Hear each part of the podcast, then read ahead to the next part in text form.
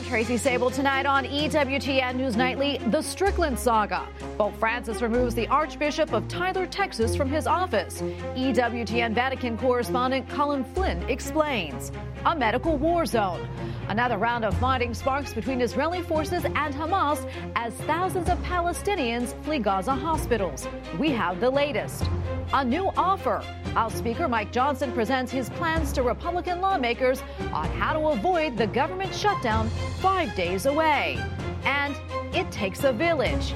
Notre Dame and two time Super Bowl champ Harrison Butker start an initiative to help former inmates grow closer to God. These stories and more tonight. From EWTN, the Global Catholic Network, this is EWTN News Nightly. Thank you for being with us on the Feast of St. Francis Cabrini. Our top story tonight the U.S. Conference of Catholic Bishops Fall Assembly opens this week in Baltimore, Maryland. However, a controversial move by Pope Francis is threatening to overshadow the meetings. The Holy Father ordered the removal of Bishop Joseph Strickland as the head of the Diocese of Tyler, Texas. EWTN News Vatican correspondent Colm Flynn has more. A dramatic move by Pope Francis, the removal of a bishop from his position. Francis has fired an East Texas bishop who. Pope Francis effectively fired Bishop Joseph Strickland from his diocese in Tyler, Texas. The Vatican did not provide a reason for the ousting, but rather simply said that Pope Francis was, quote, relieving him of his duties. So now the question is why? In June of this year, the Vatican launched a formal investigation called an Apostolic Visitation into Bishop Strickland to examine all aspects of the governance and leadership in the diocese. In a statement, Cardinal Daniel DiNardo, Archbishop of Galveston, Houston, explained the outcome. He said, as a result of the visitation, the recommendation was made to the Holy Father that the continuation in office of Bishop Strickland was not feasible. After months of careful consideration by the Dicastery for Bishops and the Holy Father, the decision was reached that the resignation of Bishop Strickland should be requested. Having been presented with that request on November the 9th, 2023, Bishop Strickland declined to resign from office. The findings of that apostolic visitation have not been published, but many commentators are not convinced that his dismissal is because of poor governance and parish management. Bishop Strickland has served as shepherd of the Diocese of Tyler since 2012, and while he has been a popular church leader, he has faced widespread criticism for his firebrand social media posts including a tweet from May of this year that suggested Pope Francis was, quote, undermining the deposit of faith.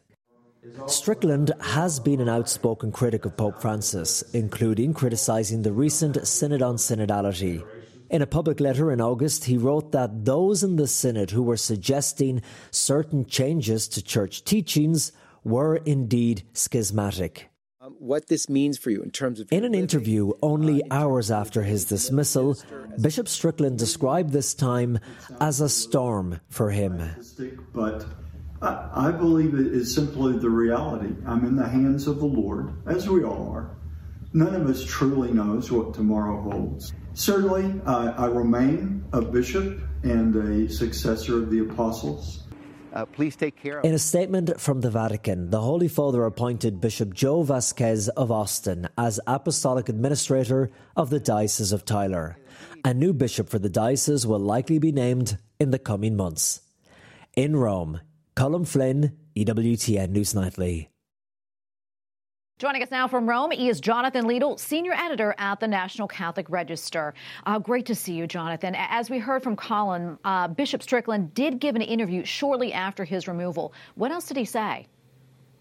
Well, Tracy, when Bishop Strickland was asked why he uh, believes he was removed from office, he didn't mince words. He says that he has threatened some of the powers that be with the truth of the gospel.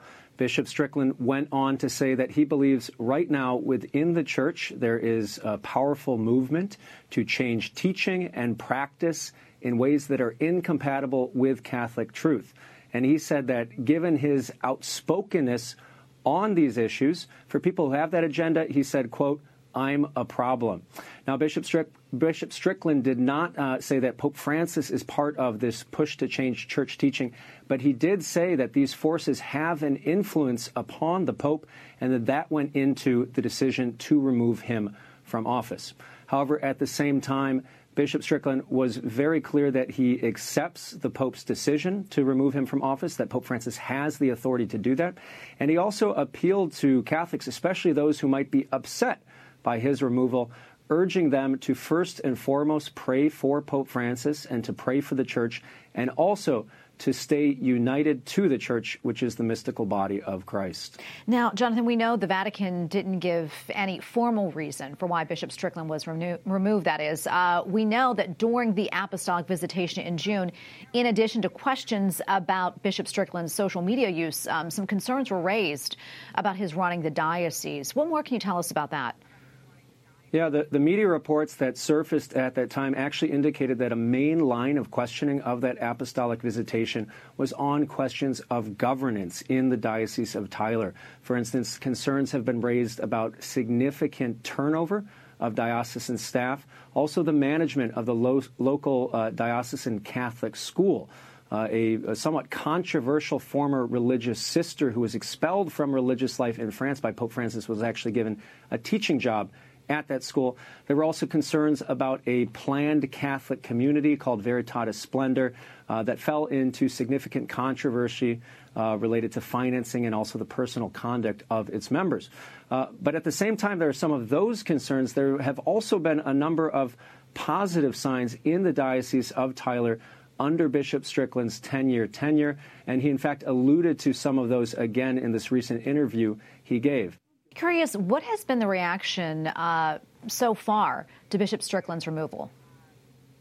Well, Tracy, as you can imagine, Bishop Strickland is certainly a polarizing figure, so the reactions have been very polarized as well. Uh, some Catholics have celebrated and praised Pope Francis's decision to remove Bishop Strickland. Uh, they've cited his uh, criticisms of the Pope on social media, saying that he was a threat to church unity. On the other hand, uh, others have criticized this as an abuse of papal power. In fact, uh, Cardinal Gerhard Mueller, the former prefect of the, the Vatican's uh, Office for Doctrine and Faith, he said that this was an abuse of the divine right of the episcopate. So to remove a bishop from his local church without citing a canonical crime. Jonathan, before I let you go, um, now that he is no longer the shepherd of the Diocese of Tyler, do we know what he's going to do? Well, uh, you're right, Bishop Strickland. He's not the shepherd. He remains a bishop, though, so sort of like a shepherd without a flock. Uh, he acknowledged this. He said there are a lot of unanswered questions and a lot of open time on his calendar. All right, we're going to leave right there. Jonathan, great to be with you. We appreciate your insights. One other news it has been six weeks into the war between Israel and Hamas, and the families of the 240 hostages are still no closer to answers about their loved ones. רוח היא בעולם, ורק בשבילי הוא האבא שלי, הבטיחו לי שהוא רק שלי. Families of the hostages gathered outside of the UN offices in Jerusalem. They are demanding assistance and the release of their loved ones. This as the situation in Gaza worsens and people in the North Gaza Strip attempt to relocate. Bombings and fighting in and around the Al Shifa hospital have intensified, and the hospital has been without electricity and water for three days. Thousands of people have fled from the medical facility in the aftermath of the fighting.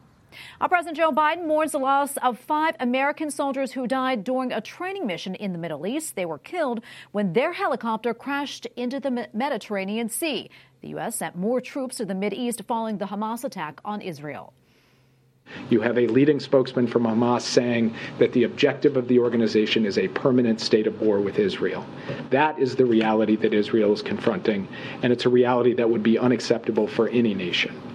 The White House also keeps pushing to free the hostages held by Hamas. President Joe Biden spoke Sunday with the head of Qatar to thank him for trying to help. The two leaders are also pushing for more humanitarian aid for Palestinians in Gaza.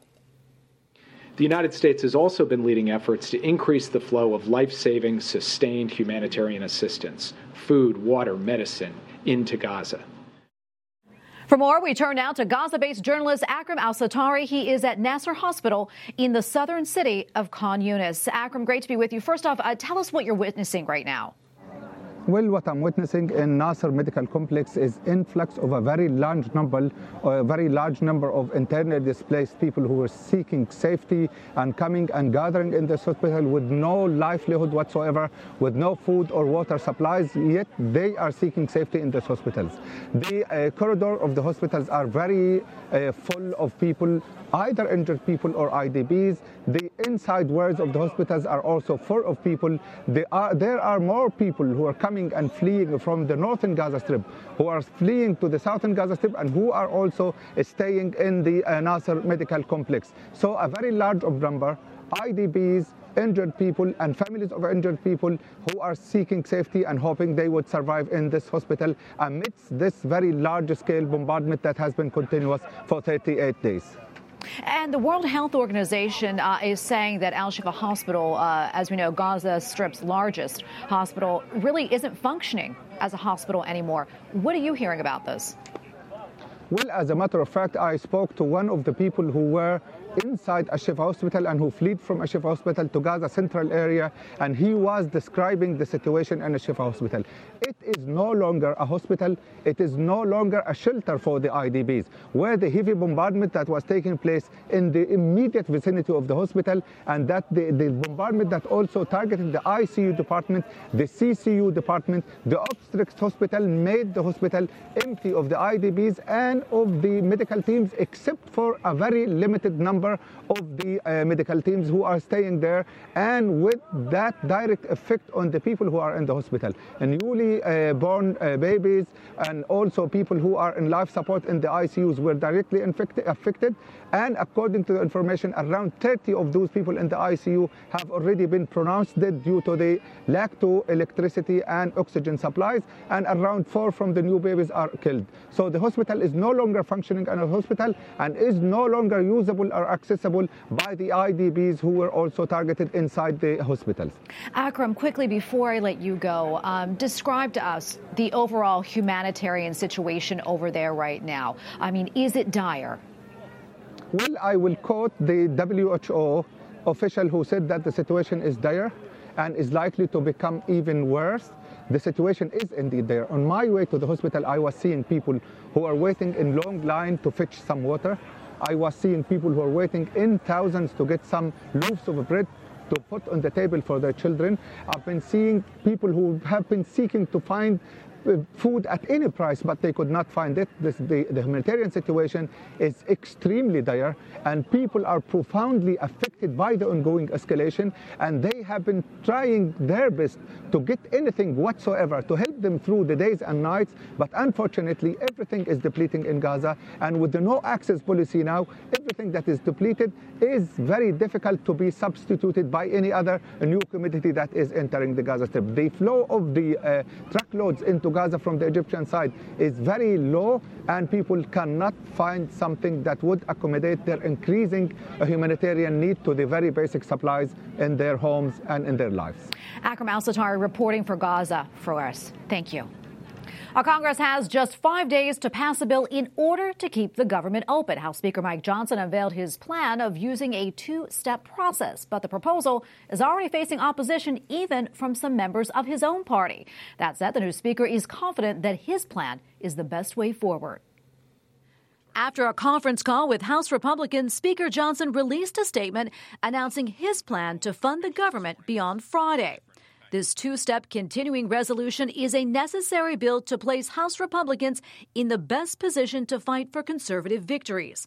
Separating out the CR from the supplemental funding debates places our conference in the best position to fight for fiscal responsibility.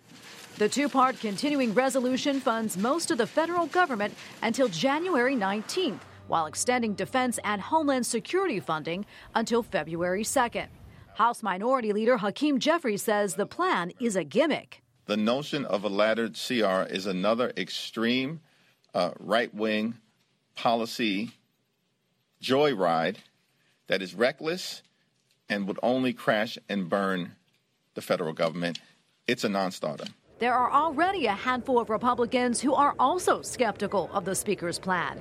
Congressman Chip Roy, a House Freedom Caucus member, says he's a no and posted, my position to the Clean CR just announced by the Speaker to the at House GOP cannot be overstated, funding Pelosi level spending and policies for 75 days for future promises.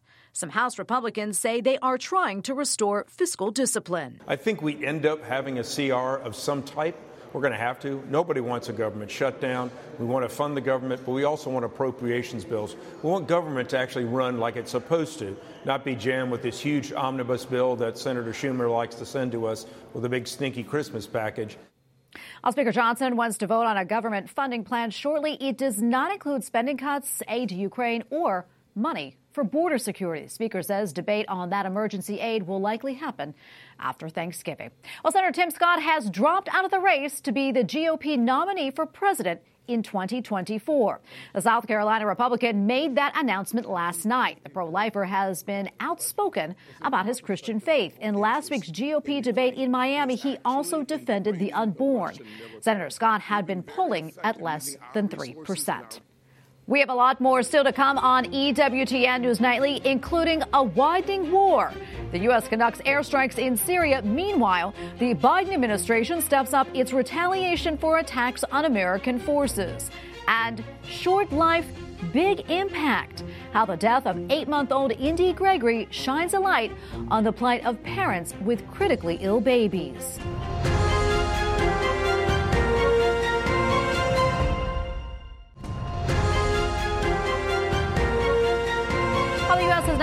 New airstrikes in eastern Syria. Defense Secretary Lloyd Austin made the announcement this morning during a presser in Seoul, South Korea. You know, we last night, our U.S. forces conducted uh, precision strikes in eastern Syria against two facilities that are used by uh, Iran's IRGC and affiliated groups. And I just want to remind you that these strikes are intended to disrupt and degrade the freedom of action and capabilities of these groups, which are directly responsible for attacks on U.S. forces in Iraq and Syria. And here to talk about the rising tensions in the region and the U.S. response is Dakota Wood. He served in the U.S. Marine Corps for two decades and is now a senior research fellow for defense programs at the Heritage Foundation. Dakota, thanks for joining us and thank you for your service. Uh, first off, let's talk about these repeated attacks on U.S. bases. What's the objective here? I mean, what are they trying to achieve? Well, there's uh, always this signaling. You know, it's a much overused word, but uh, when a terrorist group attacks a U.S. base, oftentimes it's to buttress its own credentials. You know, it's able to strike the great Satan, strike at the United States with really no negative consequence to them. So they show an ability to target U.S. forces, and that is their credentials. It's also a mechanism for Iran spur these groups, which would exist without Iranian support, to conduct these attacks against the United States as well. Perhaps a strategic sense, they would want the United States to pull out of Syria, to pull out of Western Iraq, and kind of go back home. But this tit for tat response, you know, attacks against the U.S., and then after many of these, we're talking almost 70 of these attacks against U.S. forces or installations just in the last four or five weeks, and then the United States responds with a two plane strike against a warehouse or two. Clearly, this does not deter Iran or any of the groups in Syria that are conducting these sorts of attacks. Yeah, and as we know, Secretary Austin announced uh, U.S. strikes on two Iranian facilities in Syria last night, as we heard. I want to get your thoughts on the U.S. response. Well, you know, it's uh, this messaging, right? So, in Washington, D.C., lives in this world where there's a narrative or a story to be told. There is messaging and signaling. It's all very nuanced. And the underlying thing is if you, the bad guy, don't stop attacking us, uh, then things might get worse. But but behind that even is this uh, reluctance to really go in aggressively, and there is a risk aversion. I mean, nobody wants to see the war expand, uh, whether the, the uh, Israeli uh, Hamas war or a larger conflict in the Middle East. It would be disastrous economically. And yet, in that region, many of these groups only value strength, you know, the, this, this uh, muscularity of how they approach each other. And again, these little pinpoint sorts of precision strikes that do no serious harm to Iran or to its uh, its groups in that area doesn't deter them from anything. So risk aversion on the American side, very risk heavy and aggression uh, aggressive uh, approaches in the Middle East. And I fear that this uh, this this aversion from D.C. and uh, and fear of things getting worse might actually spur the larger war that a stronger response would actually prevent. Yeah, I was going to ask you that. I mean, do you think if we took a more heavy-handed approach in the Middle East, um, you know, do you think it could potentially provoke Iran more? Well, I, you know, I, I think the heavier-handed approach is really the only one that works. And you know, this is from a guy who spent almost 40 years associated with military things. I mean, you know, war is just bad as we're seeing, uh, you know, what, what occurs up there in, in Gaza. You know, a lot of innocent people get harmed in the way. But this idea of weakness actually incentivizes the kind of behavior that you would want to, per, you know, prevent. So at times, the only answer is a very strong response. You know, a multi-plane strike against terrorist training installations where it actually produces casualties, where groups in that area learn the lesson if you try to attack the United States in any way, shape, or form, that there will be a heavy, heavy penalty to be paid. And that heavy penalty can't be diplomatic rhetoric, you know, or, or the threat of additional sanctions. That has to be military force. And I think Washington, D.C. is missing that reality as it pertains to this part of the world. Well, Dakota, thank you so much for weighing in. We really appreciate your insights. My pleasure. Up next on EWTN News Nightly, praying for peace. A Mexican bishop turns to Our Lady of Guadalupe in hopes of saving his region from violence. Plus, Pope Francis shares a secret for improving our spiritual lives.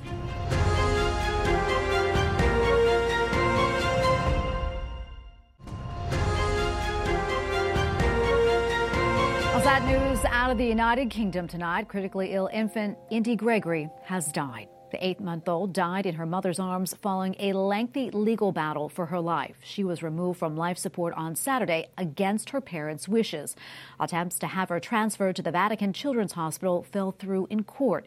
Indy was baptized in September. Uh, the bishop of a crime ridden region in Mexico recently made a pilgrimage to the Basilica of Our Lady of Guadalupe. There, he and over 600 of the faithful pleaded to Our Lady for an end to the violence. Pope Francis invites the faithful to worry less about trying to impress others and to instead focus on our interior lives. La saggezza della vita e la stoltezza della vita. At a Sunday address to the Vatican, the Holy Father says inward reflection will help us control our thoughts and feelings. The work may not be easy given all the distractions in our world, but a few moments of quiet reflection every day will pay big dividends. On the University of Notre Dame and Super Bowl champion Harrison Butker award $10,000 to a group seeking to create a monastic village for ex-prisoners. The goal of the Serenelli project is to help former inmates re-enter society society in a Catholic centered community. The project was chosen out of 130 applicants for their bold ideas to restore this underutilized church property. And finally, tonight, the newest towers at a famous Catholic church in Spain are all aglow.